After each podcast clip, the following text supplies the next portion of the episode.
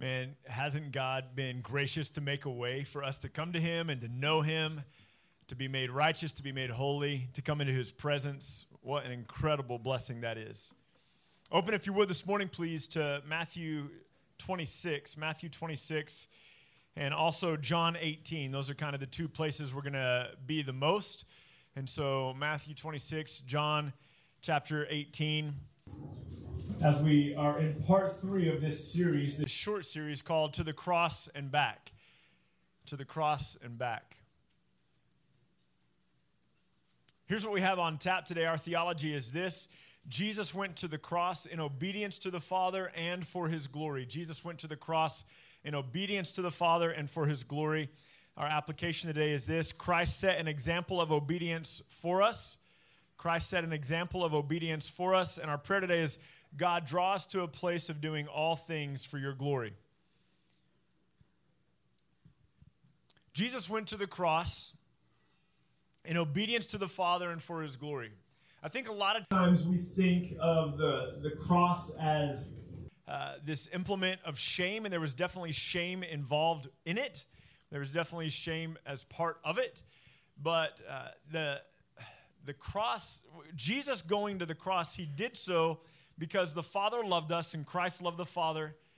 The Bible tells us that God demonstrates his own love for us in this that while we were yet sinners, Christ died for us. That's Romans 5. Of course, you know John 3:16, for God so loved the world that he gave his only begotten son that whosoever believeth in him would not perish but have everlasting life. God's love for us caused us caused God to send his son to die for us and Christ went to the cross to glorify and obey his father. I want to read a couple of things here. We we were a couple of weeks ago in uh, the Last Supper, and then last week we were Jesus praying for unity in the church. And now pick up with me, if you would, this morning in Matthew 26. I'm going to begin in verse 47. Jesus has just finished praying. He's talking to the disciples. And he says, While he was still speaking, Judas came, one of the twelve, and with him a great crowd with swords and clubs from the chief priests and the elders of the people. Now the betrayer had given them a sign, saying, The one that I kiss is the man, seize him. And he came up to Jesus at once and said, Greetings, Rabbi. And he kissed him. And Jesus said, Friend, do what you came to do. And they came up and laid hands on Jesus and seized him. And behold, one of those who was with Jesus drew out his, uh, took out his hand, drew his sword, and struck the servant of the high priest and cut off his ear. Jesus said to him, Put your sword back into its place, for all who take the sword will perish by the sword. Do you think that I cannot appeal to my Father, and he will at once send more than 12 legions of angels? But how then should the scriptures be fulfilled that say it must be this way? At that hour, Jesus said to the crowds, Have you come out against a robber with swords and clubs to capture me? Day after day I sat in the temple teaching, and you did not seize me. But all of this has taken place that the scriptures of the prophets would be fulfilled. And then he and his disciples uh, then all of his disciples left him and fled. So here's Jesus. The parallel text in, in John I, I find kind of funny. Uh, but in John, when the, the soldiers, the Bible tells us a little more information in John, there was about 400 people who came out to arrest Jesus.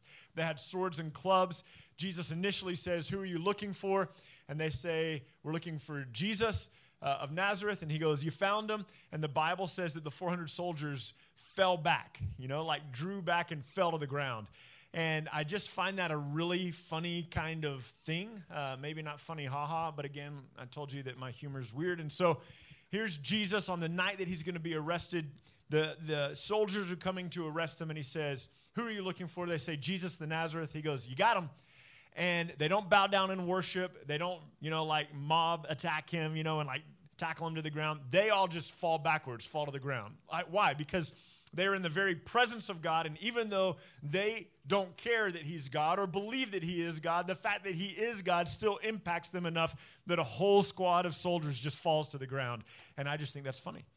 And then I think it's funny that they're able to get back up and kind of dust themselves off, you know, like collect themselves and still with their swords and their torches come and arrest him, right? So Judas says, The guy that I kiss, that's the one. And so he comes up and he kisses Jesus and they come to arrest him. And then listen to what Jesus says because Peter, it doesn't tell us this in Matthew, it tells us in one of the other gospels that it's Peter who draws the sword and cuts off the servant's ear, right? Jesus puts it back on. Okay, spoilers in case you didn't know that part. Jesus puts the guy's ear back on. But uh, it, it, Jesus tells Peter, put the sword away. He goes, Don't you think that I could call right now to my father and he would send 12 legions of angels to come and rescue me from this moment? But how would the scriptures be fulfilled that say it has to happen this way? How would the scripture be made complete that says this is the way that the Messiah has got to die? He says that twice in this text. At the end of this text, he says, You've come out against me as a robber with swords and clubs to capture me, but day after day I was sitting in the temple and you didn't seize me there.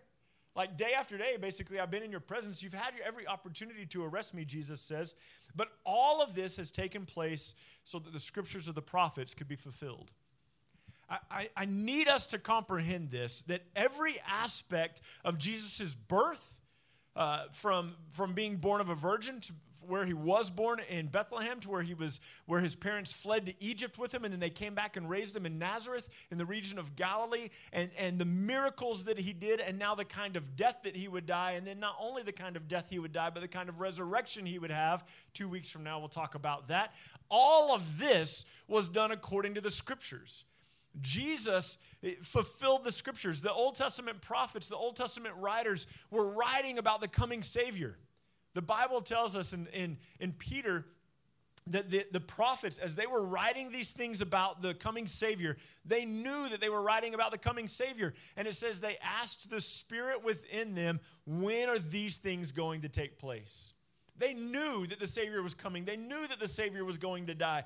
They knew that the Savior would be betrayed uh, by someone in his inner circle. That's from, from Psalm 69 and Psalm 109. They knew that, that, he would, that he would be crucified. We see that in Isaiah chapter 53 that his hands and his feet would be pierced. Every single thing, we'll talk about this a little bit more next week. Every single thing that Jesus did, he did to fulfill the scripture in obedience to the Father and for the glory of the Father. Every bit of it. All of it. And in this moment, in this moment, if he wanted to stop it, all he has to do is go, Father, need some help. And 12 legions of angels are there, 400 guys they're not falling down now, they're dispatched, they're done, right?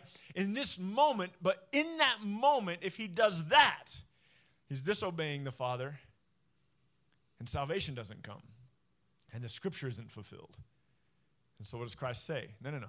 Peter, put the sword back up, man. This is exactly how it's supposed to take place.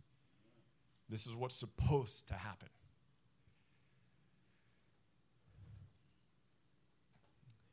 In Luke 22, a parallel text, if you're a note taker, Luke 22, 53, Jesus says this, talking about this arrest. He says, This is your hour and the power of darkness. He's saying that to the people who are arresting him. He could have escaped this situation, he could have been done with this situation, but he says, No, this is your hour. This is the power of darkness. Jesus is going to end up uh, in front of Pilate. He ends up, he, they arrest him. They put him through several different trials that night. Flip over a page. You might not need to flip over a page, actually, but look at, uh, look at Matthew 26, beginning in verse 57, right where we left off a second ago. Those who had seized Jesus led him to Caiaphas, the high priest, where the scribes and the elders had gathered. Peter was following him at a distance as far as the courtyard of the high priest, and going inside, he sat with the guards to see the end of the matter. Now, the chief priests and the whole council were seeking false testimony against Jesus so they could put him to death. You get that, right? This is not a fair trial. Jesus is in front of Caiaphas. They're looking for anybody who will lie about Jesus so they have a reason to put him to death. They're asking for people to voluntarily lie against this guy so they have a reason to put him to death. But they found none. Verse 60. Though many false witnesses came forward, at last, two came forward and said, This man said, I'm able to destroy the temple of God and rebuild it in three days. By the way, when Jesus did say that, we see that recorded for us in John 2. When Jesus said, I'm able to destroy, or you will destroy this temple and in three days I'll rebuild it, he was talking about his death and his resurrection. Now, what was crazy about it, right, is he's standing in the presence of the temple, and and here's what's nuts because they missed it. The disciples wouldn't even get this until after he'd been raised from the dead. So what, what they missed was this. He's standing in the presence of the temple. He goes, Man, he goes, destroy this temple, and in three days I'll raise it back up. In three days I'll build it back. In three days it'll come back. And because he's standing in the earthly temple, they think he's talking about the earthly temple, but he's kind of like, uh, this temple, the temple of my body, right? And what's crazy in that moment And, and they don't get it. The disciples won't get it until the Holy Spirit fills them in Acts, and then all things kind of click in their brain.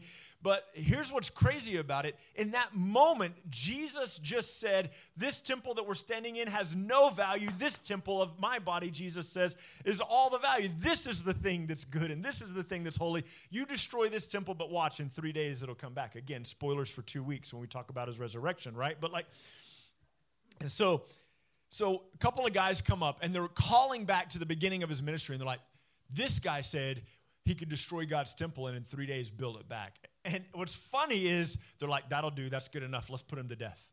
They're looking for false information, and, and what they decide on, he's claimed to be God. He's been raising the dead, and what they decide is, is enough, right? Is hey, because what they say is it took 46 years to build this temple, and you think you can build it in three days? That's what they decide is enough to put him to death over. That he said he could build a temple in three days. Of course, they're ignorant, they don't understand the temple he's talking about. Verse 62. The priest stood up and said, Have you no answer to make? What is it that these men testify against you? But Jesus remained silent. And the high priest said to him, I adjure you by the living God, tell us if you're the Christ, the Son of God. Jesus said, You've said so. But I tell you, from now on you will see the Son of Man seated at the right hand of power, coming on the clouds with glory.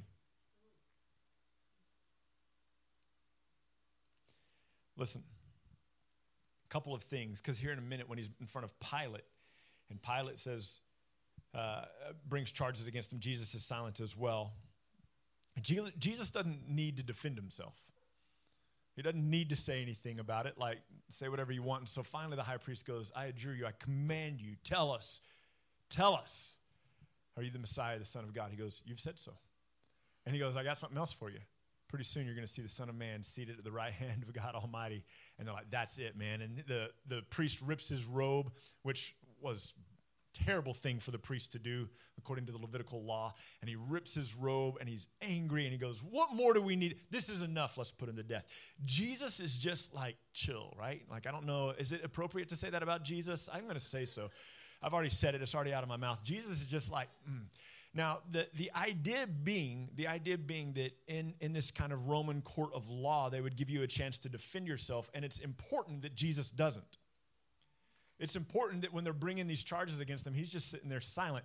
It's him basically saying, they say, Are you saying you're God? And he doesn't say a word, which is more powerful than if he goes, Yes, I am God. Because he's just like, Bring it. Just say what, like, yeah, that, check. Are you the Son of God? Mm hmm. Are you the Messiah? Yep. Are you the King of Kings? Yep. You know, that, his silence is confirming all these statements. And they are not cool with that, right? And he goes, let, let me top it. Pretty soon you're going to see the Son of Man seated at the right hand of God in glory and in power. And they're like, oh, okay, wow, that's just too much. Not only can you rebuild a temple in three days, but now you're saying you're going to be sitting at the right hand of God. We're going to, like, and Jesus, why? Why is he doing this? Why is he, why is he going through these things? Flip over uh, to John 19. Let's read uh, him in front of Pilate. Pilate wanted, Pilate wanted to let him go. So Pilate has him flogged, has him whipped, so that maybe the Jews will be like, okay, he got beaten up pretty badly. That's enough. Maybe the Jews won't want, want to put him to death. But listen to this John 19, beginning in verse 1. Pilate took Jesus and flogged him, and the soldiers twisted together a crown of thorns and put it on his head and arrayed him in a purple robe. They came up to him saying, Hail the King of the Jews! And they struck him with their hands. And Pilate went out again and said to them, See, I'm bringing him out to you so that you may know that I find no guilt in him. So let me paint this picture for you. They've flogged him already. This is with a cat of nine tails. It's a whip that has pieces of, of bone in it or, or rock in it. And they're experts at it, right? Like if, if you have this job, you're good at this job. And it would strike the back of Christ and it would tear at his body and tear at his flesh. Now, after they've done that, they put a purple robe on him and they mock him, right? So the Jewish law said you couldn't give anybody more than 40 lashes. So he gets like probably 39 lashes. Uh, they, you stopped at 39. Jewish tradition said you stopped at 39 in case you miscounted, right? We didn't want to give him more than 40. And, and, and so they put the purple robe on him.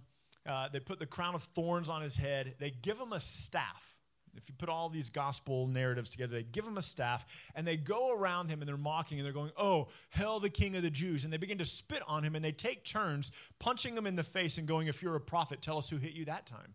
Tell us who hit you that time. And they're beginning to mock him. They take the staff from his hand and begin to strike him over the top of the head, where you will remember is the crown of thorns. And then after this, Pilate brings him back out in front of the people and goes, Here he is. What should I do with them? Verse 4 Pilate went out and again said to the people, See, I'm bringing him out to you so that you can know I find no guilt in him. Just catch that for a minute. His back has been flayed, his face has been bruised, his head has been pierced, he's been spit upon. Yeah, this guy's innocent. Catch that. Catch the injustice, right? But what has Jesus already said? This is the hour and the power of darkness. This is your hour and the power of darkness. Christ had been turned over, according to Acts 2, into the hands of wicked men. By Peter's first sermon in Acts 2 says that God, according to his foreknowledge, handed Christ over into the hands of wicked men, right? For their hour and their power of darkness. And he's done all of that, and he goes, Here's this innocent guy, this bloody, swollen, bruised, innocent guy. Why? For the glory of the Father and obedience to the Father, right? Any moment, any moment, Christ could have said, Father, enough. And 12 legions of angels are there. See, now I am bringing him out to you so that you may know, may know, I find no fault in him. So Jesus came out wearing the crown of thorns and the purple robe, and Pilate said to him, them, Behold the man. And the chief priests and the officers saw him, and they cried out, Crucify him, crucify him. And Pilate said to them, Take him yourselves and crucify him. I find no guilt in him. The Jews answered him, We have a law. Catch this. We have a law, and according to that law, he ought to die because he's made himself to be the Son of God. When Pilate heard this statement, he was even more afraid. I should also let you know that Pilate has his wife has been up all night because she couldn't sleep because every time she went to sleep she had nightmares about jesus. And she came to her husband pilate and said have nothing to do with this righteous man. Pilate is getting it from all sides like man this guy is righteous. Man this guy is innocent. Man this guy's saying he's god. Oh my goodness pilate's having some problems now right? When pilate heard this statement he was even more afraid. He entered his headquarters again and said to jesus where are you from i love this kind of scenario right jesus in front of the crowd here he is here's the man Take him away and crucify him yourself. No, no, no. We have a law. That guy called himself God. He deserves to die. And Pilate brings him into the inner chamber and goes, Where are you from again? Like, can you like can you imagine this scenario, right? This this heaviness in Pilate. Uh, I'm, I'm, I'm sorry. Where did you say you were from? And Jesus doesn't answer. Pilate said to him, "You won't speak to me? Don't you know that I have authority to release you or authority to crucify you? Jesus said, You have no authority over me at all unless it had been given to you from above. Therefore, the one who delivered me over to you has the greater sin. You have no authority over me at all unless it had been given to you from above. God had orchestrated this. And Christ, for the glory of the Father and in obedience to the Father, said, Your will be done. Your will be done. One of my favorite passages that, if you've been here for a little while, you've doubtless heard me mention is John 12. And in John 12, it's the night uh, before Christ is arrested. And in John 12, verse 27, Jesus says this Father, my heart is troubled, but what should I say? Save me from this hour. So this is about a day before he's crucified. My heart is troubled, but what should I say? Father, save me from this hour? No, it's for this very reason that I have come to this hour. Instead, Father, glorify your name. And God speaks from heaven and says, I have glorified it, and I'll glorify it again. Christ says, Man, my heart is heavy about what, the suffering I'm about to bear. My heart is heavy over the suffering I'm about to endure. What should I say? Father, save me from this hour. What should I say? Father, send 12 legions of angels? No, no. How could the scriptures be fulfilled if I pass this? How, how, how, could, how could this stuff be complete if I, God, for your glory? And God goes, Oh man, it's for my glory. See, we, we think that God was ashamed of the cross, that God was, man, the cross glorified God. The cross glorified God. We have the wrong view, I think, oftentimes of Jesus. Did you know that the Old Testament sacrifices, of which Jesus is a, eh, those things foreshadowed Christ? Do you know what the Bible says about the Old Testament sacrifices? It says that God was pleased in them and he delighted in them and they were a fragrant offering eh, eh, to him. Jesus is, this is pleasing to God. And so Jesus goes, Man, for your glory, God, for your glory, Father, in obedience to you. Now, what do we learn from this? Our application is this, and it's not super exciting. Christ set an example of obedience for us. And why is that not super exciting? Because the example he set resulted in his death. We're pretty content. We're pretty content. Uh, and this isn't a, a, a pick on any of you in here. I'm just speaking about myself mostly it's really easy as a person, as a human who, who tends towards pride and tends towards self centeredness, and that's just kind of the human way, right? It's pretty easy for us to take the things of Christ and use them if they benefit us, right? I'm forgiven. True. That's a great thing. But very seldom is it about, man, because I'm forgiven, I want to forgive you. Usually it's, I'm forgiven by God, you better forgive me. That's usually kind of that, how that goes, right?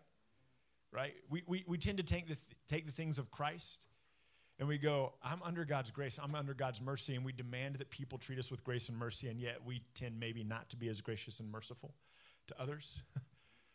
like, it, we tend to, like, and and here Jesus is setting an example for us, an example that had him at the end of his life being handed over into the hands of wicked men for the, their hour and their power of darkness, so that he was cast down at the hands of wicked men. Why? For our redemption and as an example of obedience. Don't miss this. This is from Hebrews 12. Hebrews 12, 1 through 3, maybe 1 through 4.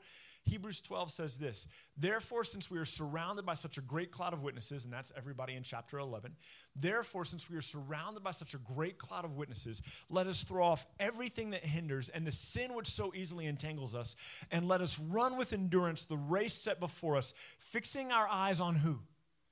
Jesus, the author and finisher of our faith. That's really key. We should talk about that at some point. Uh, the author and finisher of our faith, who for the joy set before him endured the cross, despising the shame, and sat down at the right hand of God.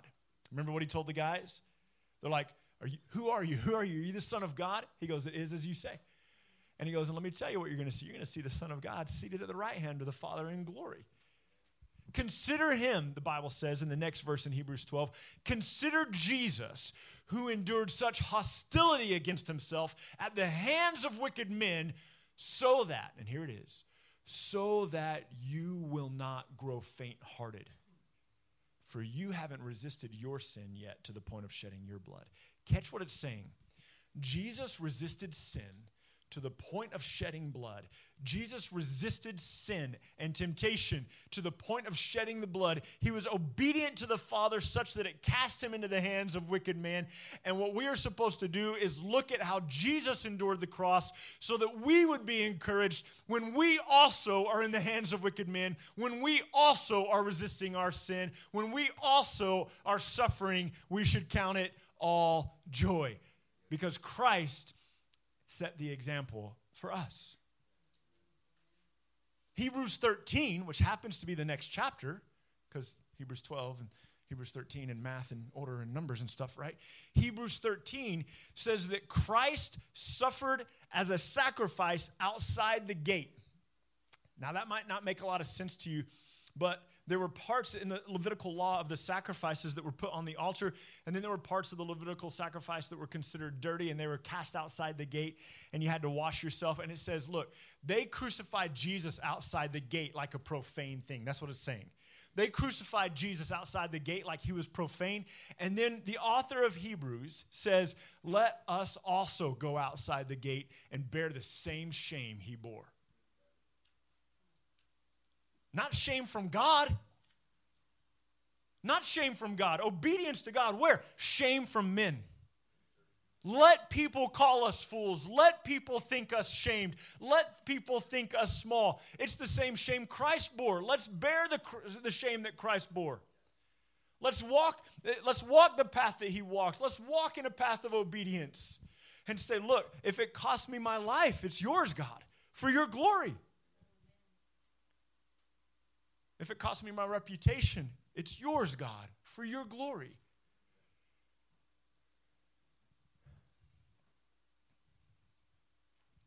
I mentioned this text last week. Let me start with this, sorry. Two other texts before I go to this last one. John 14, 13, the last night of the life of Christ as he's praying in the garden.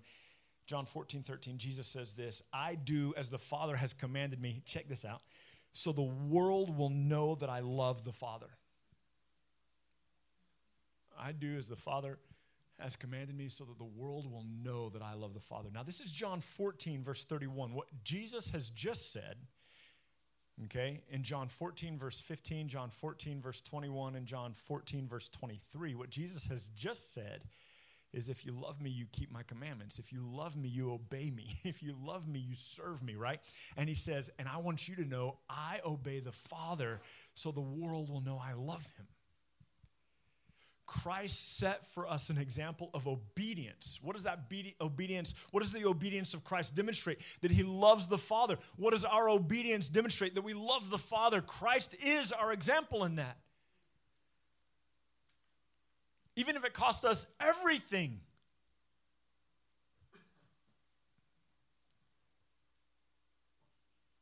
We think of the cross. There was suffering there, yes. There was shame there, certainly, but from the, the people who cast shame upon Christ. Romans 5:19 says, uh, through one man's trespass, that's Adam, all will become sinners. By one man's obedience, that's Jesus' obedience on the cross, many will be made righteous. Christ going to the cross was an obedience to the Father. And then in Luke 22, on the last night of the life of Christ, as he prayed in the Garden of Gethsemane three times, he said, Father, if it's possible, if there's any other way to remove this cup from me, if there's any other way, then so be it, but not my will, but yours. Not my will, but yours. Not my will, but yours, three times. Why? because the scripture had to be fulfilled. The Father had to be glorified. The Father had to be obeyed. He could have called down the 12 legions of angels. God, if there's another way, let's do it. But if not, I'm here. Man, what an example of suffering. What an example of suffering. The end of 1 Peter 3 and the beginning of 1 Peter 4 says that Christ suffered on the cross so that he would be done with sin, setting for us an example so that we also would be done with sin. Don't, don't miss the fact that the cross is an invitation. The cross is an invitation to join Christ. Suffering unjustly for the glory of the Father, being done with sin, putting to death who we were, right? Paul says it this way in Galatians 2:20, I have been crucified with Christ and I no longer live but Christ lives in me and the life that I now live I live by faith in the son of God who loved me and gave himself up for me. Paul doesn't say Christ was crucified for me so that I like I don't have to die he says, Christ was crucified and I was crucified with him. Paul says in Romans 6, I have died with Christ. Jesus says in the Gospels, and we miss this if you want to be one of my disciples, come up after me, take up your cross, and follow me. Jesus' invitation is to the cross to suffer like he did, to be done with sin like he was, to, to, to suffer at the hands of wicked men. And Paul says in Philippians 2, and I used this text last week, and I'm using it this week, and there's a really great chance you're going to hear it again next week, okay? But Philippians 2, beginning in verse 3, says this Do nothing out of selfish ambition or vain conceit, but in humility consider others better than yourselves. Each of you should look not only to your own interest, but also to the interest of others. Have this attitude or have this heart in yourself, which was also in Christ Jesus, who being in the very nature God did not consider equality with God a thing to be chased But he made himself nothing, taking on the likeness of mankind, being found in the likeness of a servant. He became obedient to God to the point of death. Yes, even death on the cross. Therefore, why? Because of the obedience. Because of the obedience. Because he submitted to the Father. Because he went to the cross. Therefore, God was pleased to exalt him and give him a name that is above every name, that at the name of Jesus, every knee would bow and every tongue would confess in heaven and on earth and under the earth. Have that attitude in yourself, Paul says. That you would have no regard for yourself, but you would have regard for others, and that you would submit yourself in obedience to the Father, even to the point of death. Oh man, Christian, I am telling you, I was getting excited about preaching this one this morning because this is so key. We have been invited to the cross. We look to the cross as our redemption. We look to the cross as, as the absolution of our sins. We look to the cross and the empty tomb as the promise and hope of eternal life. And we look to the cross as an example of how diligently and faithfully we will submit ourselves to the Father. And people go, man, how do you do it? How do you stay steadfast for Jesus? And we, we think back to Hebrews 12 that I mentioned just a moment ago, and we say, because we have fixed our eyes on Jesus, the author and finisher of our faith, so that we will not lose heart. How do you face these trials? My eyes are on the cross of Christ. How do you get up and put your feet on the ground day after day after day? My affection is set on Jesus? How do you endure being treated so unjustly at the hands of wicked men?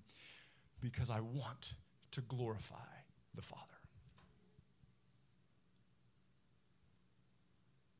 I, I wish we had another 30 minutes. We just don't. Uh, come back for the second one and hear it again. Listen.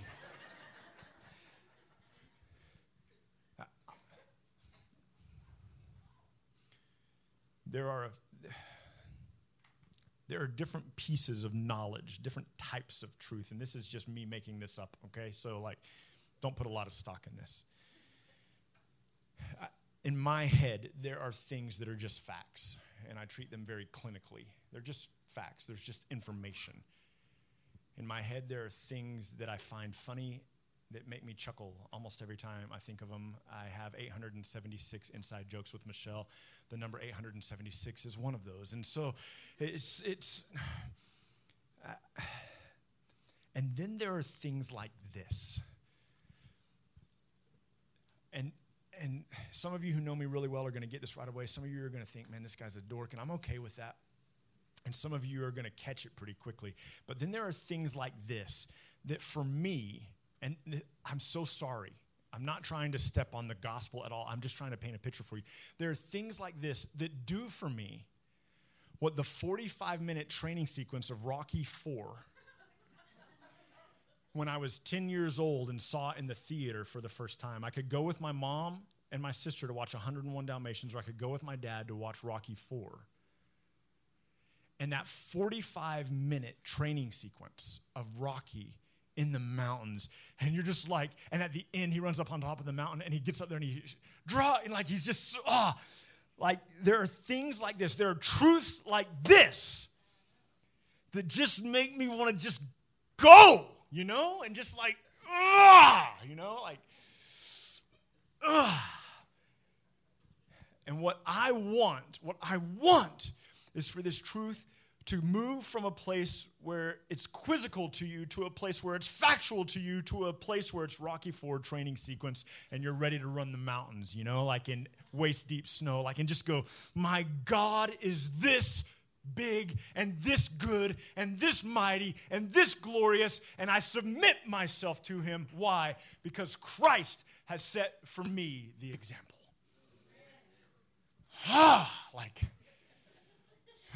I also slept really well last night, so.